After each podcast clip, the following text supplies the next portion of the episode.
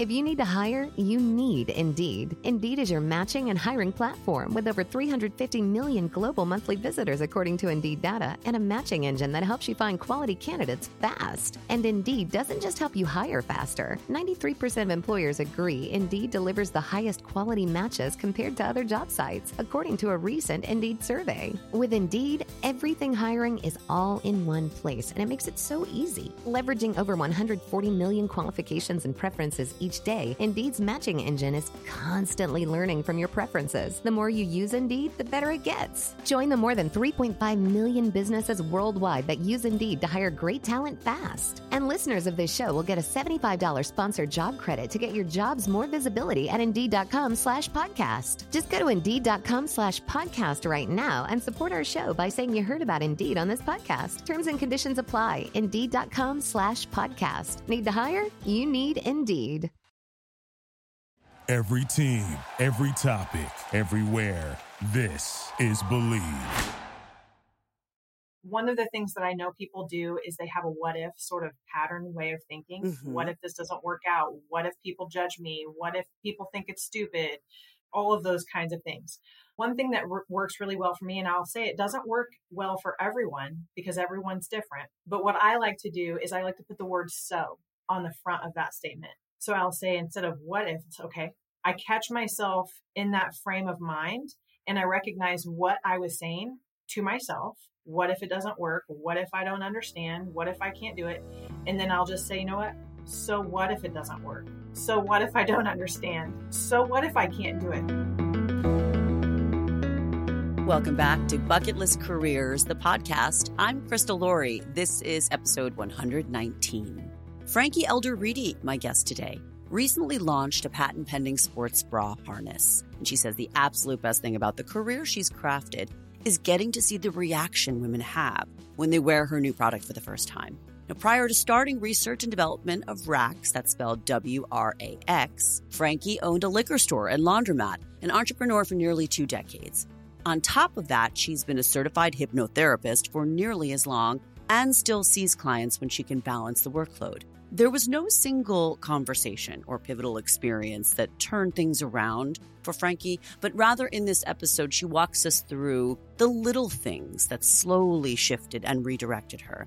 A big pivot can happen that way. How she went from thinking she would retire as a liquor store owner to believing that one day she'd be able to totally disrupt the sports bra industry. Let's listen now to how she's building on her big idea and how you can too.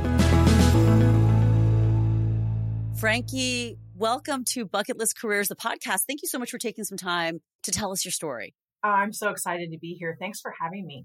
Absolutely. It is my pleasure. I'm so excited to talk about your product, your pivots, you're founder of a company that makes something unique for women. I want to hear all about what you're doing now, but we also want to dig into your past, how you got here, what we can learn from it. You did have a pivot. You were a liquor store owner. You were also a hypnotherapist. I find all of this intriguing. It's going to be a great episode. I know it. So let's start with your previous self, if you will, professionally. You were owning that liquor store for about 18 years, so a good chunk of time. That's right, 18 years. Yeah. The combination of the liquor store and hypnotherapy, I used to say that I specialize in altered states of consciousness. I like that. It was a lot of fun. Okay. So talk to me about how that started. Did you always want to do that or did you fall into being an owner of a service in the service industry and what was good about it? What wasn't working for you after a certain point? I'm still a hypnotherapist. I just kind of do that a little bit on the side. It's something I know I'm always going to do. I'm so passionate about it. It's so incredibly fulfilling. It's fascinating. I'm never going to be bored by it. It's just who I am. It's, it's going to be what I continue to do. The liquor store, however, I definitely miss my customers. I miss those hmm. relationships, but there's things about it I don't miss. And I'm excited about what the future has to hold. But I knew in high school, actually, that I wanted to own a liquor store. I was going to say, were you always an entrepreneurial minded person? How did you get started there? Yeah, definitely. My parents were entrepreneurs, so I witnessed it. I grew up watching it. My dad fascinated me because he would we would go out to eat and he was a high school art teacher and wrestling coach. So he had like his normal gig or whatever, but he had all these other businesses. Like throughout my whole life, I watched him open businesses and have so much fun with them, honestly. And his, the way his mind worked, like he was constantly brainstorming. He would hmm. take, if he didn't have a, a, notebook or something to write on at a restaurant, he would just use a napkin. There was never a time the man didn't have a pen in his hand. That he was like, sometimes he was just doodling and creating art and sometimes he was working, problem solving, brainstorming, figuring out solutions, always listening and scanning and looking for ways to improve things. Yeah, sure. And you inherited that, obviously. I think so. I hope so. I don't know if I'm as good at it as he was, but I remember watching him and just being fascinated by observing the way his mind worked. Probably because I related to it, I'm assuming. It's just who I am who you are. And so talk to me about creating WRAX, which is this patent pending sports bra harness that you are selling. And you say that it is your bucket list career to do it because you love the reaction you get when you see the women wearing your product for the first time. Walk us through that. When did this happen? Where are you in your journey there? I have had this in my brain for years like a long, long time. love it. I love working out, love hate, depends on the workout, but I love to run. I don't run for competition. I like to run for mental and emotional wellness. And I think sweating just feels so good. It's like I'm getting the demons out sometimes. Yeah, I feel that too. I just always feel so much better after a workout, especially if I'm, I'm like overwhelmed with those thoughts, you know, so like the entrepreneurial mind, the kind of mind that just kind of never stops. It's a better functioning mind for me when my body's in motion so if I've been stagnant or sitting still too long, I definitely can hack my brain if I just exercise. So I would be running and I would be totally annoyed at the bouncing because it's distracting. I'm there to accomplish a specific thing. And it might not actually be to improve my performance or get stronger or faster. Sometimes it wasn't. But with the intention being to get clarity of mind and I'm out running, I've got these ideas and I'm like bouncing all over the place and frustrated and distracted by that, uncomfortable by it. It slows you down. There's all kinds of things that bouncing, the problems that it creates. So this has been in my mind for the longest time. I would spend all this money on all these so called high impact sports bras that didn't actually work. I knew for a very long time the only way to actually keep boobs from bouncing is to keep them from coming up in the first place. Okay. And there's never been anything that's done that. Now, there are some products on the market that cinch higher, that sort of lift your breasts. And I do think that they work a little better, but they still don't keep the boobs from bouncing. Really, the only two ways that traditional sports bras attempt to prevent bouncing is either be by, by being higher or tighter. Makes sense. And WRAX isn't about either one of those things. WRAX keeps the breast from coming up because if they don't go up, they can't come back down. It totally eliminates the bouncing. Sure. So you designed this. Yes. What were some of the steps involved in that for founders out there with that big idea that they haven't necessarily launched? It's still in their head. We want to help people bring it to fruition. Tell me about the early stages of creating a product like this that's patent pending. It is patent pending. Yeah, I have a utility and design patent pending product here. It was really about finding the, the right connections. The first step for me was finding the right connections because I don't know how to sew a pillow. Like, I have no idea. You know, this is just one of those sort of napkin ideas. I would like watch my dad create something like that. It's like, oh yeah, I think this would be a good way to do it. And you sort of jot it down to have all these little sketches still and kind of tucked away in a drawer mm-hmm. was just about finding somebody who I could trust to share the idea with. Of course, that's going to be a big part of anybody's process or journey. If you have an idea like this, you don't want to just tell everybody about it. I ended up coming across a wonderful woman who had designed for an athletic company she agreed to sign an NDA and we had a conversation and she agreed that it was a good idea. So honestly, the first step for me was just having a conversation with someone in that industry that might have some knowledge that could tell me either yes or no. Yeah, I think that could work or yeah, it's probably not going to work. And I got thumbs up from her and just kind of continued to search for the right people and have those conversations. And yeah, it took me along a, a fun, exciting design path I can't tell if you're being sarcastic or not. Well, I'm sure there were some roadblocks. Oh, of course, of course. Because no matter what, you're going to have obstacles when you're creating something that doesn't exist. What do you think were some of the things that were the toughest to get through? How did you navigate it and how can we learn from it? So, personally, I have definitely identified that one of my biggest struggles is organization and something that I really wish I would have done. And what's crazy about it is I'm telling you this, I'm telling you that I wish I had done this, and I'm still not doing it. So the mm. discipline, I'm lacking some discipline and I've got some room for improvement for sure. But I really wish I would have done a better job of keeping notes, like keeping clear notes and information stored along the way. So I would be able to remember why I made certain decisions. Mm. I couldn't even tell you at this point on some of these things, like, why did you decide to do it this way? I know there was a reason, but I might not be able to tell you exactly what it was. And if I had that information, I'm sure it would help me with making decisions in the future. Right. Like journaling yourself through the stages.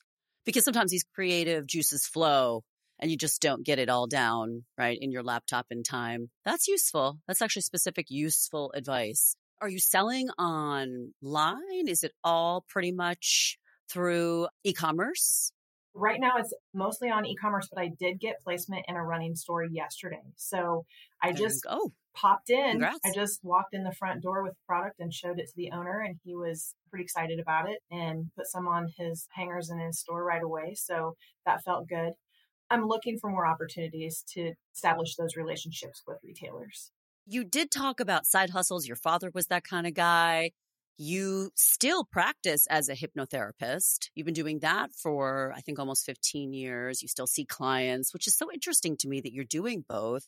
You're a perfect person to talk to, I think, about staying centered as a business owner and how you deal with the frustrations of being an entrepreneur, of being a founder. Because as I said, I feel you must have a really great foundation. So let's get into some of that advice. What do you think really served you in terms of making a bold move like this? I think a lot of people have fear of failure issues when it comes to reinventing a second act, uh, coming back to the workforce after taking time to raise kids. How did you do it? And what can we learn from that?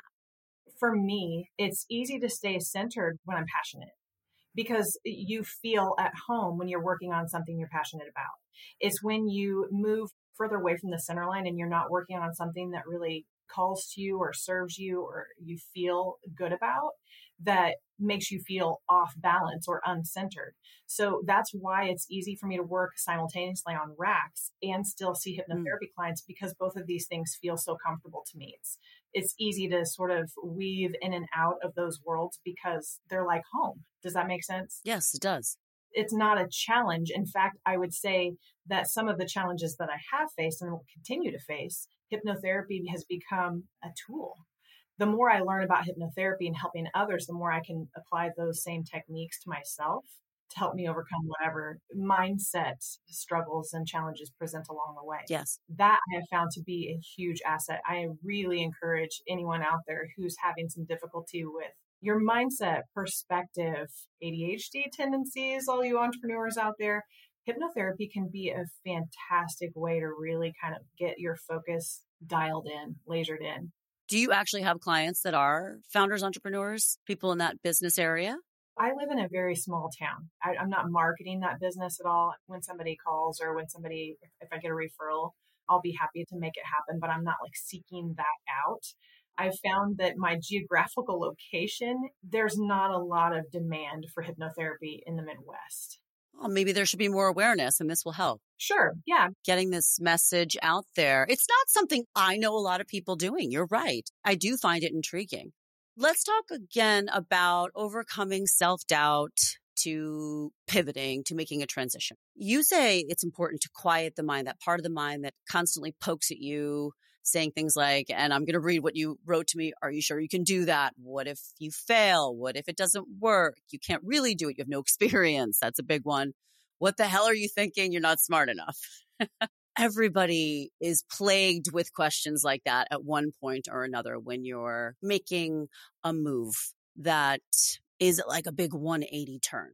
So that's the part of the mind that needs to be reassured and quieted down, you say. And you have a system, like a daily practice to stay in a positive and trustful state.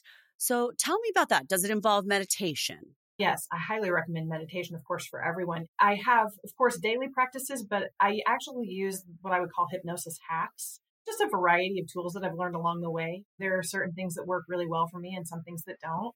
One of the things that I know people do is they have a what if sort of pattern way of thinking. Mhm. What if this doesn't work out? What if people judge me? What if people think it's stupid? All of those kinds of things. One thing that r- works really well for me, and I'll say it doesn't work well for everyone because everyone's different. But what I like to do is I like to put the word so on the front of that statement. So I'll say instead of what if, it's okay. I catch myself in that frame of mind and I recognize what I was saying to myself. What if it doesn't work? What if I don't understand? What if I can't do it? And then I'll just say, you know what? So what if it doesn't work? So what if I don't understand? So what if I can't do it? And then I might follow that up with more of an affirmation type statement. So what if I don't understand? I am capable of learning. So what if people think it's stupid? I know that it's a good product. I sort of step back to my center intentionally by paying very close attention to how I'm talking to myself. That's just one of the strategies. Let's talk takeaways for the bucket list career community. What do you think is most powerful in terms of what you've learned about yourself, what you've learned about finding meaning in your work, and actually building that runway to launching your bucket list career? So I think what I've learned, and another thing that I kind of lean on in times that I have self doubt, that's so present in everyday life. We don't know what the future holds. And so sometimes our mind tries to fill that gap and close that loop with these thought creations that are completely untrue. What I love to do is go back to what do I know is true. The thing that's been most helpful to me is just straight up going back to the testimonials. If I think about the looks on women's faces when they wear this for the first time, it's all I need it's truly all I need. It's like, okay, maybe it's going to take me some time to learn XYZ. And I might not really want to learn XYZ because it's not something that I'm good at or not something that really lights me up, but it's part of the business that's necessary. When I read those testimonials, it gives me the motivation and courage and the reassurance that is the right thing to do because I know I'm making a difference in the lives of women. I mean, people are running faster, they're jumping higher they're doing things that they didn't know that they could do. And my full intention is to get women working out that either weren't working out because they were so uncomfortable, or maybe they were modifying their workouts because they were uncomfortable. I want to get this on bodies and help women to feel the freedom to become the badass that they actually are. Oh, I love that. Actually, I'd be a good candidate for your product. Well, let me. I don't one. really feel that I've ever found, and you said this is the white space. There's just nothing out there like it. I don't think I've ever found the truly effective sports bra. So uh, I'm a fan. I'll be checking out WRAX right after we finish this recording. Speaking of which, tell me where to send everybody. Yeah, so the website is www, of course, mywrax, and it's spelled a little crazy. So it's M Y, the word my, the word WRAX is spelled W R A X. So mywrax.com. I'd love to share with you quickly why I named it WRAX. I was just about to ask you, seriously, Frankie, just about to ask you. I mean, I get the play on words with the spelling, but is there a story there? There's a little bit of a story there. I think it was it's evident from the first part of the interview how much uh, influence my dad was on my life. He was such a wonderful human, and he named me Frankie Wrey, and my middle name is spelled W R E Y. The spelling W R A X is kind of my nod, my thank you to him. So, oh, I love that. I'm glad you shared that with us. Well, Frankie Elder-Reedy, this was great. I'm really amazed at, at what you're achieving here. And I think it was a pleasure to share your story, eh, but also get some really great nuggets of wisdom from you. So thank you. Well, I hope so. All I have is what I know. I don't know if it's helpful to anyone else, but I want it to be. That's totally. And I also liked how you told me you thought the podcast, you, you like the theme, you like the idea. And then you said it was super rad, little 80s, oh, 80s yeah, terminology totally reference. Rad. I'm like, oh, this girl is so up my alley because I'm in a band and we do 80s, 90s music. Oh so. Oh my God, are you serious? I think you're rad also. So. Oh, like, okay, so use the word rad because I cannot stand to be like everyone else. And I think that's part of the reason that I created this too, because it's just like, I'm not myself on the planet. I don't like to stand out really. I'm sort of like a weird combination of like, I don't really love attention, but boy, I don't want to just be like everybody else. I there's something very uncomfortable about that. I specifically use the word rad because like no one else does. Keep using it. Keep using it. Great to have you on the show again, Frankie. Oh my gosh, thank you. It's been super fun. This is Bucket List Careers. I'm Krista Laurie. Thanks so much for joining me. We'll be back on Thursday with a brand new episode. Be well.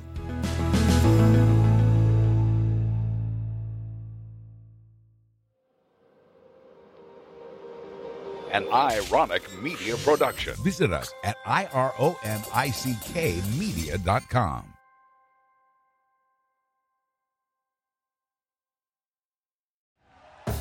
Thank you for listening to Bleav. You can show support to your host by subscribing to the show and giving us a five star rating on your preferred platform. Check us out at Bleav.com and search for B L E A V on YouTube.